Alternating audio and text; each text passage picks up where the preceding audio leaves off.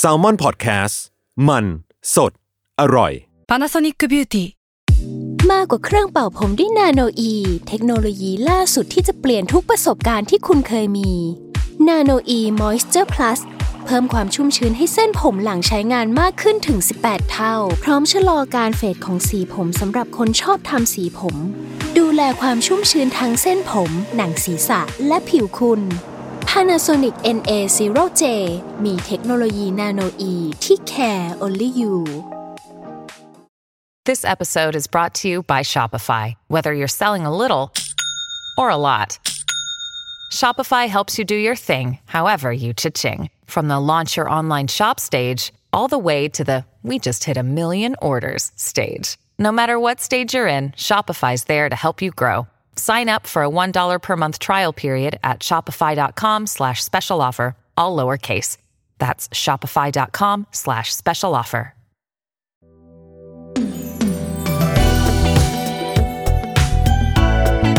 ลองเล่นดู ถ้าไม่เล่นแอนดูจะรู้ได้ยังไง กับผมพอพีประชอ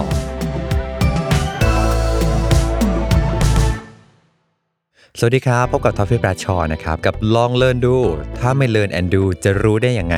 ซึ่งวันนี้นะครับ เดี๋ยวเราจะมาคุยกันเรื่องของทักษะการสร้างกำลังใจหลังจากเจอกับความล้มเหลวครับผม เปิด EP แรกก็มากับความล้มเหลวเลยนะฮะเลือกมาแล้วอย่างดี เพราะอะไรเพราะว่าจริง ๆ แล้วอะคนเราอะ ต้องเจอกับความล้มเหลวอยู่ตลอดเวลาเลยเนาะแล้วก็อยากให้รู้สึกว่าเปิดปีมาเนี่ย แทนที่เราจะคุยแต่เรื่องแบบเรื่องดีๆดีๆอยู่ตลอดเวลา เราคุยกันเรื่องความล้มเหลว ให้มันมีค่าเท่ากับความ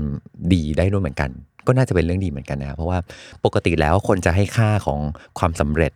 มากกว่าความล้มเหลว แต่จริง ๆ แล้วอะความล้มเหลวกับมันมีค่ามากๆเลยนะ เทียบเท่ากับความสำเร็จด้วยซ้ำสองอันนี้มันควรจะเป็นสิ่งที่มาควบคู่กัน และให้มีคุณค่าเท่ากัน เพราะอะไรครับ เพราะว่าอย่างแรกก็คือ ต่อให้ประสบความสำเร็จ แต่คุณไม่เคยเรียนรู้เลยอะมันก็จะเป็นความสำเร็จที่ไร้ค่า เช่นเดียวกัน ถ้าเกิดการเป็นการล้มเหลว แล้วคุณได้เรียนรู้มัน มันก็จะเป็นการล้มเหลวที่มีค่าเหมือนกัน นี่ขมตั้งแต่แรกเลยนะฮะอะเรามาดูกันดีกว่าว่า ทักษะการสร้างกำลังใจหลังจากเจอความล้มเหลวเนี่ย มันควรจะต้องจัดการชีวิตอะไรกันยังไงบ้างนะครับ อันแรกก็คือว่าหนึ่งเวลาพูดถึงความล้มเหลว หรือการสร้างกำลังใจหลังความล้มเหลวครับคนจะนึกถึงว่าแบบเฮ้ยสร้างกำลังใจคือแบบ ไปเลยจ้าเข้มแข็งได้เลย จริง ๆ แล้วครับ อันแรกสเต็ปแรกเลยคือเราต้องยอมรับความอ่อนแอของเราให้ได้ก่อน เรื่องนี้สำคัญยังไง เพราะว่าถ้าเราไม่เคยปล่อยให้ตัวตัวเราเองแบบร้องไห้ ปล่อยให้ตัวเราเองรู้สึกอย่างที่เรารู้สึก ก็ตอนนี้มันไม่ไหวอะแล้วมันจะบอกว่ามันให้ให้มันไหวมันจะได้ยังไงอะนึกออกปะเออซึ่งถ้าเกิดเราสามารถที่จะปล่อยให้ตัวเองเนี่ย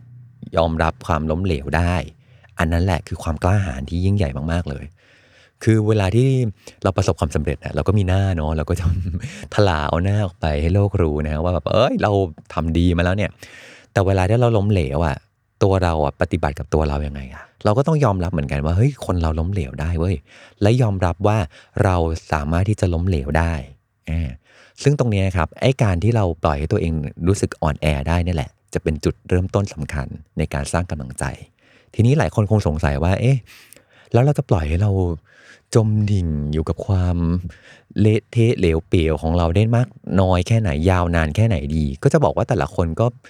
แต่ละคนมีเรนจ์เวลาที่ต่างกัน คือบางคนก็คือข้ามคืนแล้วได้เลย หรือบางคนบอกครึ่งชั่วโมงได้เลยสบายมากหนึ่งคือแล้วแต่ความล้มเหลวว่ามันหนักมากน้อยแค่ไหนเนาะสองคือแล้วแต่ตัวเรากับประสบการณ์ที่เรามีมาด้วย คือสองอย่างนี้มันมาพร้อมกัน เพราะว่าบางทีเรื่องหนักมาก แล้วมาเจอกับประสบการณ์ที่อาจจะมีมากมากๆด้วยอะเวลามันก็อาจจะไม่ได้ต้องใช้นาน สิ่งหนึ่งที่เราควรจะต้องดูก็คือว่า ทุกครั้งแล้วที่เราจะเจอความล้มเหลว แล้วรู้สึกแย่ครับลองพยายามสังเกตธรรมชาติของตัวเราฮะว่าตอนนี้เราล้มเหลว มันมีเสียงอะไรบ้างในหัวของเรา หรือว่าเรามีอาการอย่างไรบ้าง เช่นนะครับเฮ้ยเวลาที่เรารู้สึกล้มเหลวอะเราแม่งมีชุดคำต่างๆ ที่แบบ ด่าทอตัวเราเอง เราแม่งห่วยมากเลยเราไม่ได้เรื่องเลยว่าอะไรเงี้ยให้พยายามจับคำเหล่านั้นนะครับอย่าเพิ่งอย่าเพิ่งไปลบมันนะเออ แต่ให้เราเราพยายามแบบมี self awareness หรือทำให้เรารู้ก่อนว่าตอนนี้เรากำลังคิดอะไรอยู่บ้าง เออ และอันนั้นน่ะคือจุดหนึ่งในการเรียนรู้ว่าอ๋อตอนนี้เรากำลังเป็นแบบนี้ว่ะตอนนี้เรากำลังเป็นอย่างนี้ว่ะแล้วก็ปล่อยให้มันเป็นอย่างธรรมชาติครับ อืมคนเราเมื่ออ่อนแอจนถึงจุดหนึ่งแล้วอะเดี๋ยวมันจะเงยขึ้นมาได้ แต่ถ้าเกิดไม่เคยได้ปล่อยให้ตัวเองอ่อนแอเลยอะมันจะเงยไม่ได้เหมือนมันจะเงยขึ้นมาไม่ไหวเหมือนกันเพราะทุกอย่างฉันก็แบกไปหมดแล้วเนี่ยหรอไหมเออนั่นคือ step แรกครับคือปล่อยให้ตัวเองได้ล้มเหลว ปล่อยให้ตัวเองได้อ่อนแอได้ก่อนสเต็ปที่สองครับหลังจากที่เจอกับความล้มเหลว แล้วเราก็ยอมรับแล้วว่าเอ้ย เราอ่อนแอได้นะเว้ยอีกอันหนึ่งที่อยากลองแนะนำไม่ทำครับ ก็คือ ไปหาฐานที่มั่นของคุณฮะ ฐานที่มั่นอันนี้คืออะไรคือ แล้วมันมีอะไรบ้างล่ะที่คุณสามารถทำแล้วสำเร็จได้บ้าง เออ อันเนี้ยสำคัญมากๆ เพราะอะไรเพราะว่าอย่าลืมนะฮะเราเพิ่งผ่านผ่านสมรภูมิมาบาดแผลเราเยอะเหลือเกินนึกออกไหมเออ ถ้ามันมีหนึ่งในฐานที่มั่นของเรา คือ อะไรก็ตามที่เราทำแล้วเราเคยมืออะไรที่เราทำได้อยู่แล้วอะ่ะแล้วเรามีโฟกัสกับมันบ้างครับ ให้ลองไปทำสิ่งนั้น เพื่อเปลี่ยนโฟกัส เออ อันเนี้ยเราก็จะเจอว่า เฮ้ย มันมีสิ่งที่เราทำได้อยู่นี่หว่า เออ เช่นอะไรบ้าง เช่นสมมติอย่างของผมอะเวลาที่ผมล้มเหลวมา เวลาที่ผมรู้สึกอ่อนแอ ผมจะไปเขียน เพราะอะไร เพราะเขียนเป็นท่าไม้ตายของผม เออ มันเป็นสิ่งที่เราเคยมืออยู่แล้ว แล้วทำได้เลยหนึ่งสองสามดิดนิ้ว เออทำลุยได้ แล้วอันนั้นแหละ มันจะทำให้เราพบว่า เฮ้ย นี่ไง มันมีสิ่งที่เราทำได้นี่หว่า มันไม่ใช่ว่าเราทำไม่ได้สักอย่างเลย มันมีสิ่งที่เราทำได้อยู่เว้ย เออ นอกจากนั้นแล้วครับ นอกจากทำสิ่งที่เราชอบ สิ่งที่เราเคยมืออยู่แล้วอะอาจจะลองสเต็ปอัพขึ้นไปอีกนิดนึงคือทำสิ่งที่ทำให้คนอื่นมีความสุข และยิ่งถ้าเกิด 2 อันนี้มันผสานกันได้นะ หมายถึงว่า สิ่งที่เราทำแล้วเราชอบด้วย ถนัดด้วย แล้วมันสร้างความสุขให้คนอื่นอื่นได้ด้วยอะไอเสียงในหัวที่เราเคยบอกว่าแบบโอ้ยเราแม่งโคตรห่วยเลย เราแบบไม่มีคุณค่าเลยเราล้มเหลวเราเละเทขนาดนี้เนี่ย เสียงนั้นมันก็ค่อยๆหายไป เพราะว่าอะไรครับ เพราะว่าเราได้ทำสิ่งที่ทำสำเร็จแล้วด้วย และความสำเร็จนั้นก็ไปสร้างความสุขให้คนอื่นได้ด้วย เช่นอย่างของผมอย่างเงี้ยผมก็จะกลับมาเขียนอ่าและเขียนไม่ใช่เขียนแบบเขียนด่าโท เขียนแบบเขียนสาบแช่งอะไรอย่างเงี้ยนะคือ เขียนในสิ่งที่เป็นประโยชน์ให้กับคนอื่นนะแล้วพอเขากลับมาบอกเราว่าเฮ้ยอ่านบทความคุณทอฟฟี่แล้วอะ มีกำลังใจมากขึ้นนะ อันนี้แหละที่จะทำให้เราพบว่า เฮ้ยเราไม่ได้ห่วยห่วยไปหมดเลยนี่หว่า มันมีคนที่มองเห็นค่าเรานี่ไอ้ตรงนั้นแหละครับไอ้การที่คนเริ่มมาบอกเราว่า สิ่งที่เราทำมันมีคุณค่า อันเนี้ยมันจะช่วยชิฟโฟกัสให้ของเราเหมือนกัน จากเดิมเราจมอยู่กับตัวเองว่าแบบเรามันห่วยเรามันห่วยเรามันห่วยอะเราไปทำสิ่งที่มีคุณค่า และทำให้คนอื่นมีความสุขปุ๊บคนจะกลับมาชิฟโฟกัสให้เราว่า อยู่แน่นะ คุณเก่งนี่ คุณมีความสามารถคุณมีประโยชน์ คุณได้ทำให้คนอื่น ๆ มีความสุขด้วยอ่าอันนี้แหละครับจะช่วยให้เราเนี่ยมีกำลังใจมากขึ้น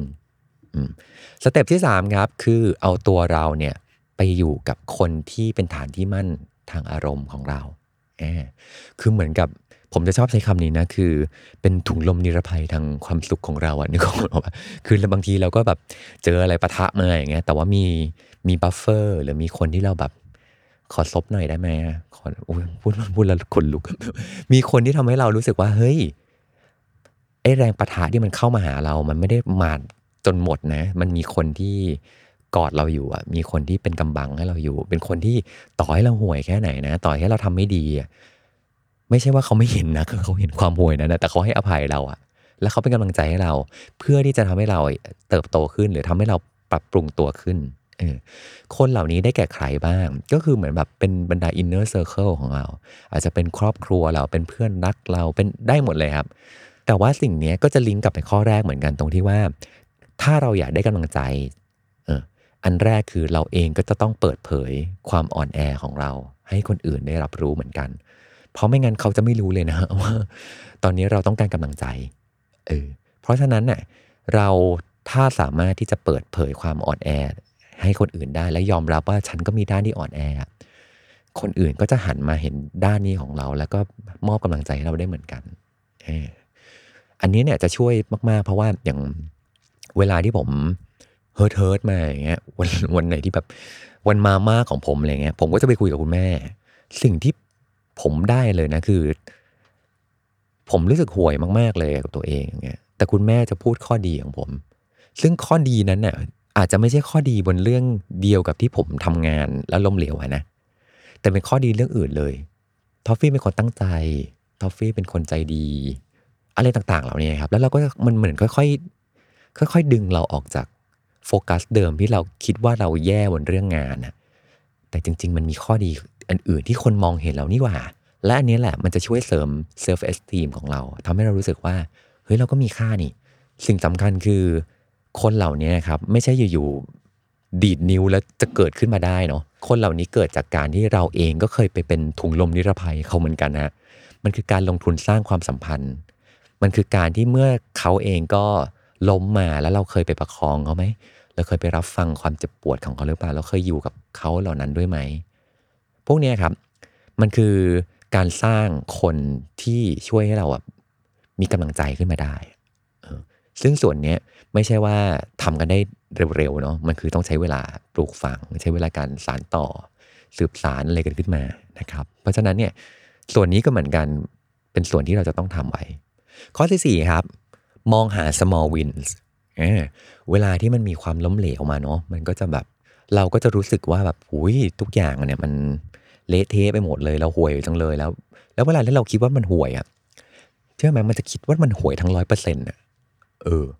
แล้วเวลาที่เราคิดว่าเราห่วยครับเรดาร์ในหัวเราเราจะจับทุกย่านความห่วยของเราออกมาได้หมดเลยอะเนื้อว่าคือเราจะคิดว่าทั้งตัวเราเนี่ยทั้งหมดที่ผ่านมานี่คือไม่มีอะไรดีสักอย่างเลยครับ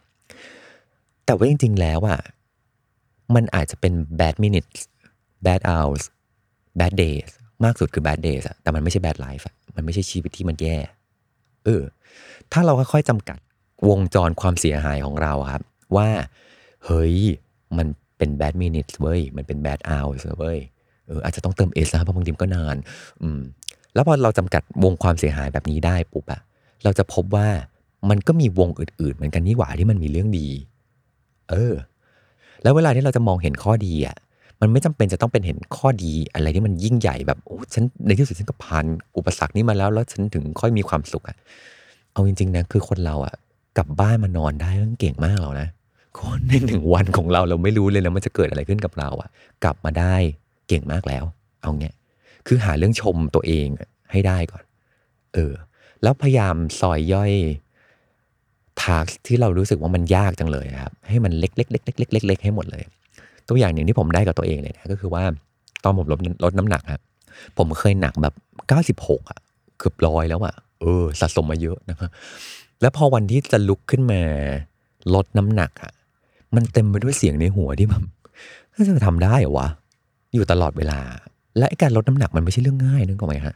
มันจึงเป็นเหตุผลที่ทำผมต้องซอยย่อยทาร์กที่ผมต้องทำในแต่ละวันให้มันย่อยย่อยย่อยย่อยที่สุดเช่นสมมติว่า ถ้าเราบอกว่าเพื่อที่จะลดน้ำหนักได้ ผมต้องวิ่งวันละสามกิโลสมมติอย่างนี้ก่อนนะเออพอคิดเป็นก้อนใหญ่ ๆ อย่างเงี้ย เราจะรู้สึกว่าแบบมันยากมากเลย ใช่ไหมผมซอยย่อยความสำเร็จในแต่ละวันหรือทักในแต่ละวันให้มันเล็กกว่านั้น เช่น ตื่นมาวันนี้เก่งแล้วนะเออเพราะตื่นมาแปลว่าเรายังมีโอกาสอยู่นะ ถ้าเกิดไม่ได้ตื่นมาแล้วเนี่ยคงไม่ได้ทำอะไรต่อแล้วอะตื่นมาก็เก่งแล้ว อาบน้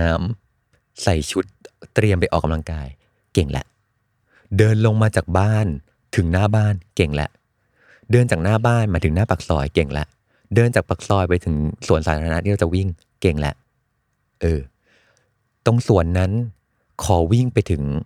โค้งนั้นให้ได้ โค้งแรกให้ได้ เก่งแหละ แล้วถ้าไปถึงโค้งแรกได้แล้ว อยากจะยอมแพ้ โอเคมากเลย เพราะว่าที่ผ่านมาเรามีความสำเร็จมากมายเต็มไปหมดแหละตรงนั้นนะ่ะ แล้วลองดูซิว่า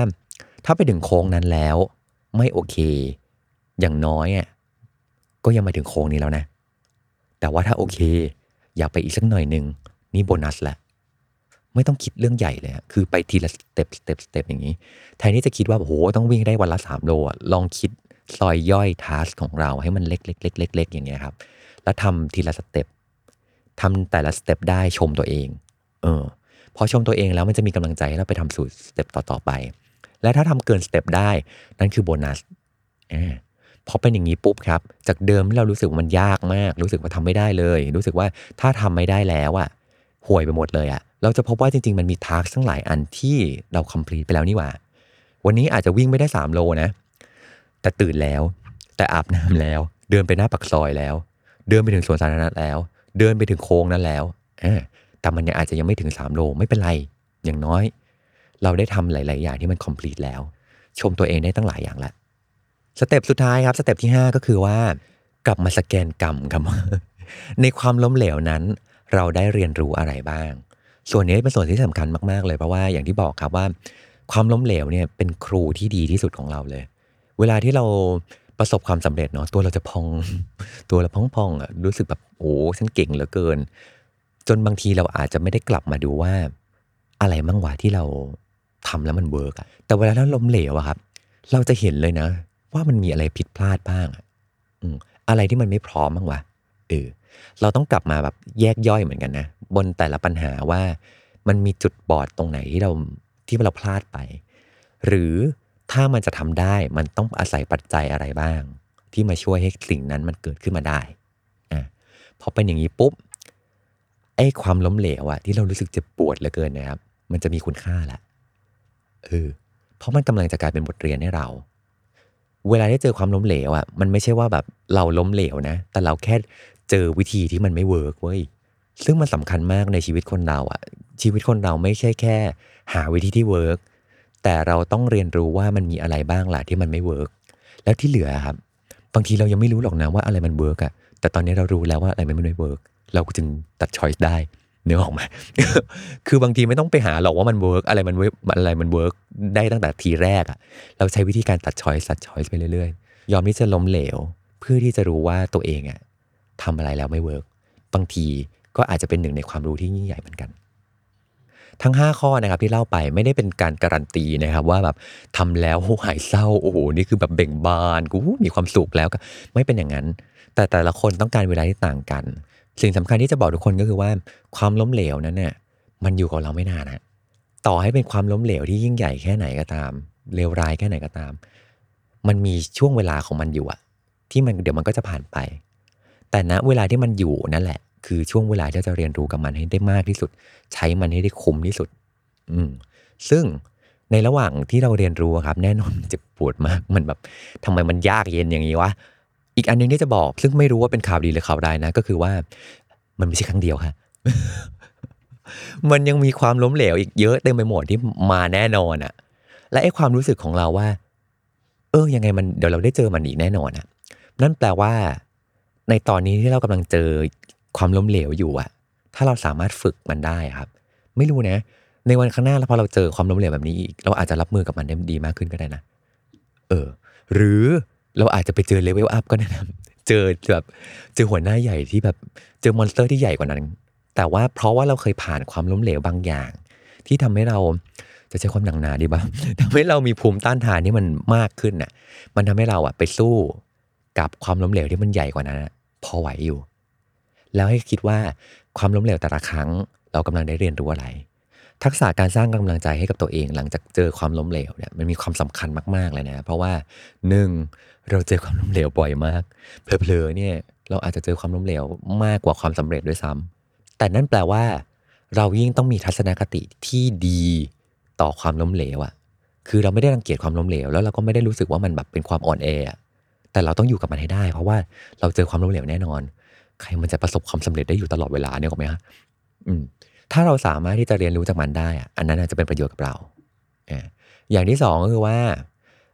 ทักษะนี้เนี่ยให้บทเรียนกับเรามาก ๆ เลยก็คือว่าหนึ่งคุณอาจจะเจอก็ได้นะครับว่า คุณแข็งแกร่งกว่าที่คุณคิดอีกอะเวลาที่เราอ่อนแอ เวลาที่เราล้มเหลวมา เราจะรู้สึกตัวตัวยุบยาบอะเรารู้สึกแบบเหลวเปลวรู้สึกแบบตัวเล็กจุลินทรีย์มากเลยอะ อืมแต่การสร้างกำลังใจอะมันช่วยทำให้เรากลับมามองเห็นคุณค่าของตัวเรา ให้กำลังใจตัวเราให้ผ่านเรื่องนี้มันไปให้ได้ ให้กำลังใจตัวเราให้เรียนรู้เรื่องนี้ให้ได้อะและไอ้ตรงนั้นแหละที่มันจะกลับมาเติมคุณค่าให้ตัวเรา เฮ้ย เราก็ทำได้นี่หว่า หรือเฮ้ย มันก็ไม่ได้ยากเกินกว่าที่เราคิดว่ะ หรือตอนแรกคิดว่ามันยากมากนะ แต่จริง ๆ แล้วมันทำได้ ไปจนถึงเชียยากชิบหายเลย เออ แต่ก็ทำได้แล้วอะ ตรงนี้แหละ คือสิ่งที่สำคัญที่จะทำให้พบว่า การมีกำลังใจอะมันทำให้เราไม่หยุดที่จะใช้ชีวิตต่อ ใครที่กำลังต้องการกำลังใจอยู่ตอนนี้นะครับหรือกำลังเผชิญหน้ากับความล้มเหลวอยู่ ลองเรียนดูนะครับเอาทักษะที่ผมเล่าให้ฟังเนี่ยลองไปใช้ดูนะครับหรือถ้าใครตอนนี้โอ้กำลังใจเต็มเปี่ยมมากยังไม่เจออะไรก็ตามเซฟเอ่อ EP เนี่ยเก็บไปฟังก่อนก็ได้นะครับ เป็นการสร้างภูมิต้านทานไว้ล่วงหน้า เพราะเราไม่รู้เลยว่าจะล้มหน้าแหกกันเมื่อไหร่นะเพราะฉะนั้นเนี่ยเราอาจจะต้องเตรียมตัว